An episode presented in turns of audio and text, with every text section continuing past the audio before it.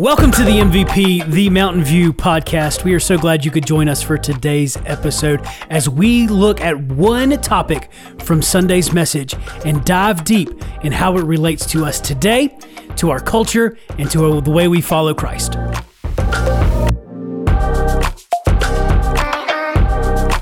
Hey, this is Pastor Tim. I'm Scotty Bishop. And this is Jonathan Smith. Welcome back to the MVP, the Mountain View podcast. We are so glad that you have joined us for today's episode as we dive deep into one aspect of Sunday's message and unpack it for the 21st century. Dr. Tim, what did you bring for us today? Well, you know, as we finished up on Sunday, we finished up the part of Paul's speech before the uh, Athens believers. The Athenians were uh, kind enough um, as we might say, to invite him to Mars Hill for him to give a um, talk about Jesus and the resurrection. And so he does so. And um, and one of the things that Paul uses to his ability, um, I think it's one of those things that we might call a God thing, or we know for sure that Paul really believed that the Holy Spirit was part of his life and was led by the Holy Spirit and to be able to stand before these people and talk to them about an unknown scripture to a God and to be able to quote their poets in such a way to build this common ground that the Holy Spirit was just bringing this out into his mind for him to connect to his audience, which I think is, is a great way. And we talked about it Sunday is that apologetics from a cultural standpoint, we've all done it for years. We just didn't know probably what it was called. We use illustrations from today's music or a television show or a movie line. We use something um, to gain somebody's attention, and then we're able to introduce that to uh, a platform for Jesus and the resurrection.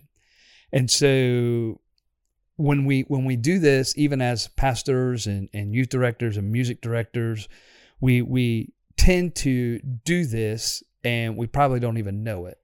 But we're looking for things that are culturally in our day to connect people. And I, I think from my past, I've been able to even preach messages uh, through illustrations. Um, Christ did the same thing. Um, you know, taking a uh, a story from the Old Testament, and um, they these men were sent out to to bring some stuff back, and they come back and and I believe it was Elisha had had instructed them to bring some stuff back and, and to fix, and they did, and they threw it in a pot, and they stirred it up, and when they took a bite of it, it was like death. It tasted like death, and so you know I got a big pot, and I threw things in the pot and and as a cultural illustration these are the things that can kill you. And you bring things out of the pot you know? Uh, one of the things that i brought out was um, you know a book and and how we judge based on a book's cover but not its contents. And you know you can use these type of things to gain people's attention. Uh, i remember preaching a message where i had this big i made this big six foot brown paper bag and put on their Timmy's lunch and talked about the lad and the fish and the bread. And during the message, I was pulling things out. What are you able to give out of your lunch? You know, what are you able to share? Your time, your talent, or whatever. And at the very end, I jump into it. I had to get up on top of the um, the communion table to jump in. Oh no! yeah, I know.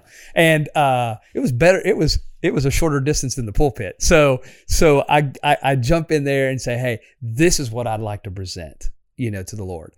You know, so so you can use those type of illustrations. And Scotty, I'm sure that you've done the same thing with the youth.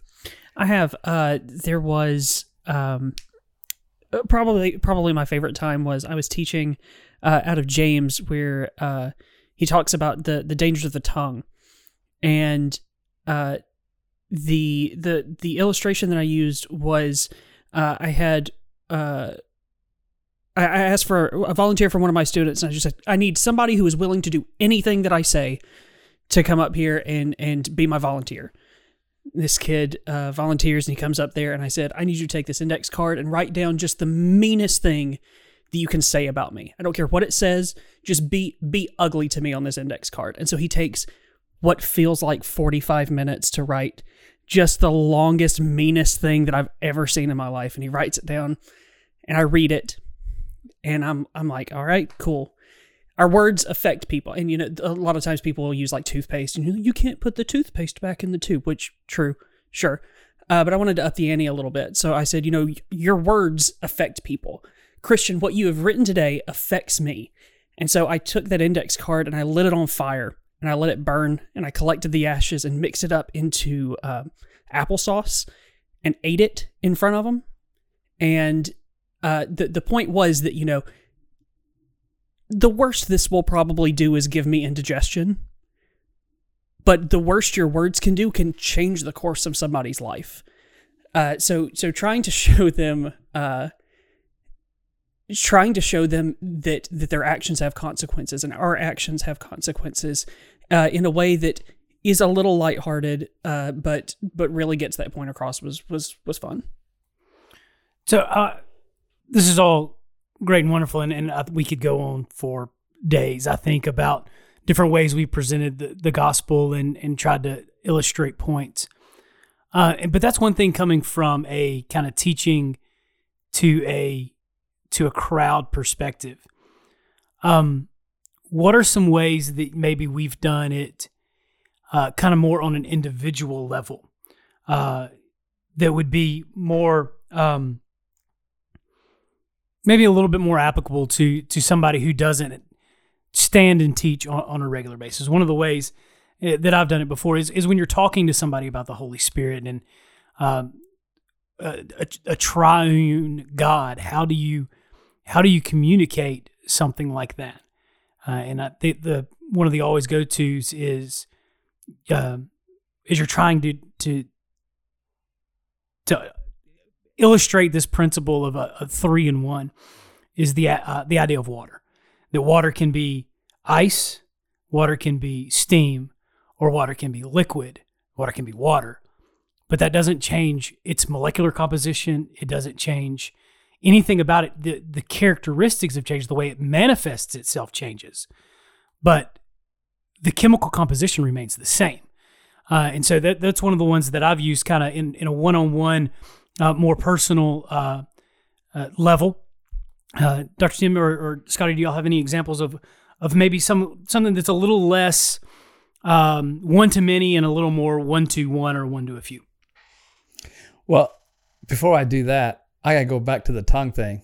Yeah. Uh, I used I used the same kind of reference from the tongue, but I I used Betsy's tongue um, I actually had a cow tongue and I brought it to the pulpit. Oh no! Yeah, and and just you whack that thing, you know, and, and I had to stop because I had hair on my tongue, you know, and you know, you know that kind of stuff. Anyway, um, I, I think That's I think um, I like that better. I'm gonna use that now. I uh, I think we can do various things, you know, um, and and some of them may seem a little silly. You know, I, I remember coming off um, the golf course and a guy said something like, "Oh, this is the best day ever that you could come off from playing a game of golf. Uh, it's just so beautiful out here." And I said, "Yeah, you may be right, but I could think of something even more beautiful." And he goes, "Oh, well, what's that?" I said, "A place called heaven, where the day is always perfect." You know, and and coming from a golf course, you know, you're right there, and that gives you the opportunity to speak, you know, um, that the grass will always be green. You know, you wouldn't have to worry about, you know, the dangers of weather. So it gives you an opportunity to use something and, and to talk to people uh, in that way. But I think sometimes when we, when we doing a apologetics uh, period, whether it's culture or not, is, is reaching to the person's ability to understand what the gospel is why it's important. And like Paul, he felt so constrained. He was tore up so much inside that it caused him to want to do something about it. And whether it's individually or whether it's in the church, um, I think we have those opportunities, but I'm not sure that we're stirred as much as Paul was as we see these things uh, unfold for us, even in our day. And and why do you think that is? Because I, when you said that, that the first thing is, is I agree with you 100%. But what what is keeping us from being as motivated, as stirred by the idolatry, by the uh, lack of acknowledgement of God uh, in our communities and in our culture today. What what keeps us from having that same, uh, like Elijah had, that the, the word was was so it was in his bones that if he like fire that if he didn't speak it, he was going to be consumed. Well, I think it goes back to our original conversation of, of evangelism, how we fear sometimes.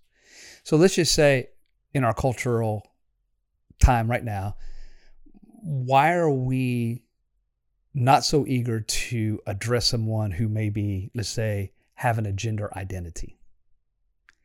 It is better for us to just skip it, not get involved, um, and we don't have to worry about it. That's what we tell ourselves, you know. But that's not what the Bible requires us to do. The Bible requires us to have an answer, you know. And if we get to that point where we meet someone who's you know, having identity crisis or who's um, looking for some answers in life, we're not wanting to really tackle that. We would rather stay on the sidelines and complain about it. And, and I think that's most of our problem. We're not willing to engage our culture to see change by one life at a time. We would rather sit back, and you guys have heard this before. We need to pray that America has revival. We're waiting for somebody else to start something so that it'll sweep America and make us feel good about it again. And that's not what God called us to do. God's called us to be ready to defend the gospel to anyone and everyone so that we give them a hope. And if we're not willing to do that, we're not willing to study, we're not willing to to read our Bibles, we're not we're not will as I said before, we're much more willing to get our information about any cultural aspect today from Fox, CNN, from someplace else, Facebook or whatever, rather than reading the Bible or reading the Bible with commentaries or books that have been written precisely about these issues on a biblical level. And it's easier for us just to turn a blind eye and go on. Well, I, I think I'm going to both agree and disagree simultaneously uh, because I think it, we do hesitate to wade in on the personal level. Uh, and I, but I don't think uh, many Christians are afraid to weigh in on the cultural level, as in they are proud to make a stand and and and proclaim uh, truth, quote unquote, truth from afar and to those people over there. But we are afraid and we are scared to wade into the conversation and start dealing with people life on life because that's much, much scarier. And I think it's because, and I think part of the pushback from culture in general is because they do feel like they are being screamed at and yelled at and condemned from afar instead of being loved on and lived with and approached with the gospel on a more personal level. I, I think part of I, I, agree with you, but I, I think part of the part of the problem is that our world right now is at the same time so much smaller and so much bigger uh, than it wasn't in Paul's day. Because right now, I, I could I could log into Facebook and have a megaphone for a few hundred people that I could talk to all at once and get my opinion out there just completely surface level and be done with it. But I think that we we miss we are either um overwhelmed by all of the other opinions or other thoughts or other uh, cultural issues that we see because not only do we have a megaphone to speak to a few hundred people at the same time, we have a few hundred people at least yelling at us at the same time, or we are sort of we're we're either overwhelmed by that or we feel like being personal being one-on-one with somebody is not making a difference it's not a drop in the bucket i don't agree with that i think that that the way to cultural change is through personal change. Um, but it feels like sometimes making making that effort for one person or for two people is not making the difference that shouting into the void would. And that's that's backwards, but And I think part of that is a mindset of a Christian is are we called to build a kingdom for the world or a kingdom for Jesus? And if we're going to build a kingdom for Jesus, then yes, one soul at a time is important. If it's going to try to build the kingdom of the world, one soul will not make a difference because that one person is not going to take away the whole sin of, of what's happening way over here. So, you know, our objective would have to be is why are we doing this? You know, what what what is our purpose in doing this? And our purpose should always be first of all, the mandate of the Holy Spirit through God's word is to telling us that we are to be a witness to the world. We're to be a light to the world. And so that is our primary focus. And let's just be honest if one soul is saved, the world does not even celebrate, all heaven does. And so I, I, it's it's our it's I guess it's going to have to be the mindset of why we want to do this. Uh, do we want to do this for the kingdom's sake, or do we just, as as you guys want to say, stand on the other side and shout? Uh, I say stand over here and complain. You know, it, it, we have a choice. You know, we, we have a choice in what we're going to do. And eventually, I, I know some people are listening and says, well, I don't think I'll ever come across this. No, eventually, as the world continues on, whether it's a family member, whether it's a grandchild, whether it's a son or a daughter, whether it's a family member, whether it's a church member, you're going to face the subject of transgenderism, uh, people with identity problems. Uh, the list will go on we're all going to face that. The church is going to face that. Um, and so we need to be prepared for that to happen if we're going to build a kingdom for God. Or, as they say, I don't know how true this is, be like an ostrich and stick your head in the sand. That is actually a uh, urban myth, but Okay. that is beside the point. and I just blew Scotty's mind. today I learned. Um, one of the things, though, uh, there's two sides that two things that I want to uh, address real quickly. Um, one is, I think a lot of times part another part of the reason we stand from the side and complain or stand from the side and shout is because we don't have any touch points in that culture. We have isolated ourselves, thinking ourselves to be good Christians, protecting our holiness, um, trying to be of the world but not in the world.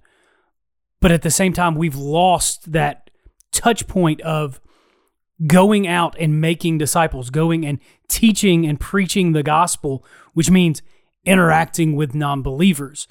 So I think we need to, to learn to, with the guidance of the Holy Spirit, take um, those leaps and, and make the effort to come across people who aren't believers, uh, to to build those relationships in a way that we can actually reach out and and um and, and present the gospel. But on the other side of that, we also have to realize every time we preach the gospel doesn't mean that it's every life changed. Uh, the I think the statistics are. I know it was seven. I heard as as many as fourteen times. It takes fourteen times for somebody to hear the gospel before they um, accept Christ, and that's on average. So you've got some folks that say it once, and then they hear it the first time, and they're in, and then you got some people who hear it hundreds of times over the course of their year, uh, their course of their lives, and they're never in. So we can't engage or can't gauge our effectiveness as far as our evangelism by conversions. We have to gauge it by the uh, our obedience to the Holy Spirit's call in our life to proclaim the gospel. Yeah, and Paul Paul was used to this, uh, as as we saw in that chapter, that um, he in Berea and there in Thessalonica, he only had a few believers who come, you know, handfuls. Um, he didn't have a miraculous time like Peter with three thousand the first day. And and and here at Athens, he only has two. But again, is he in it for building the kingdom of God, or is he there to build it for the kingdom of the world? And and those two people hold held on to Paul. They wanted him to stay, and he didn't do that. To make a long story short, I have been around people where it has been here's a track, read it, accept Christ, and you're saved. Even worse than that, left a track on the table of a, at a restaurant or in a motel room or whatever, and thinking that's evangelism. Or chasing people down the street, getting them to repeat a prayer so that when you go back to church, you keep your position as a Sunday school teacher. So um, I, I have been and seen all kinds of different things. And, you know, those people normally, two things happen. They either ignore the gospel or two, they make a false profession. And that's not what we want. We want the Holy Spirit to convict a person because it's the Holy Spirit that makes the results, not us. And I think that second one happens a whole lot more than we want to admit and is the more dangerous of the two because they think by saying these magic words uh, or even being splashed with some magic water that they are therefore sealed in eternity when they haven't had the repentant heart they haven't turned to christ and made him the lord and savior of their life and so they're walking around thinking that they don't need anything else and therefore every other time they hear the gospel they're like oh i've already done that i'm set and we are giving people a false hope uh, that uh, that walks them down a path of their ultimate destruction. And we could go on for that for days because I've got illustration after illustration after illustration. But we what we really what we really got to look at was that Paul did what he was supposed to do. He was stirred by the Spirit. He preached the gospel, and then he left. But he told them the truth, and that was the most I, I believe, the most important aspect. He told them the truth, and they had to make a decision. So, starting this Sunday, uh, we'll start a new series, and I won't get very far, but we're going to be starting a new series called Truth Over Trends. And so, we're going to be looking at truth. Uh, we're going to be looking at trends and how that goes together with our culture today and how we're going to relate that. So, for those who are listening, we hope that you will engage with us as as we go through this uh, in the coming weeks as well. I'm really looking forward to uh, Dr. Tim doing the latest TikTok dance. Uh, that's going to be a great trend to watch. I, yes, please. I I will download TikTok just to learn the movie. If you would do that on a Sunday morning, should I do the TikTok dance with the cow's tongue? yes, absolutely. Uh, well, that's it for the MVP this week. Uh, you'll have to come to church uh, and see if Dr. Tim, because we probably want to go ahead and say we won't live stream that. If you want to see that in person, you're if you want to see it at all, you're gonna have to come. We might sneak a video of it and do something with it later. But uh, if you want to see that for sure and make sure you don't miss it, make sure you're here at church uh, on Sundays as we continue to dive into uh, what Christ has to say about our culture and how we can take Christ to our culture as well. Thank you so much for joining us. We hope to see you next week as we continue the MVP.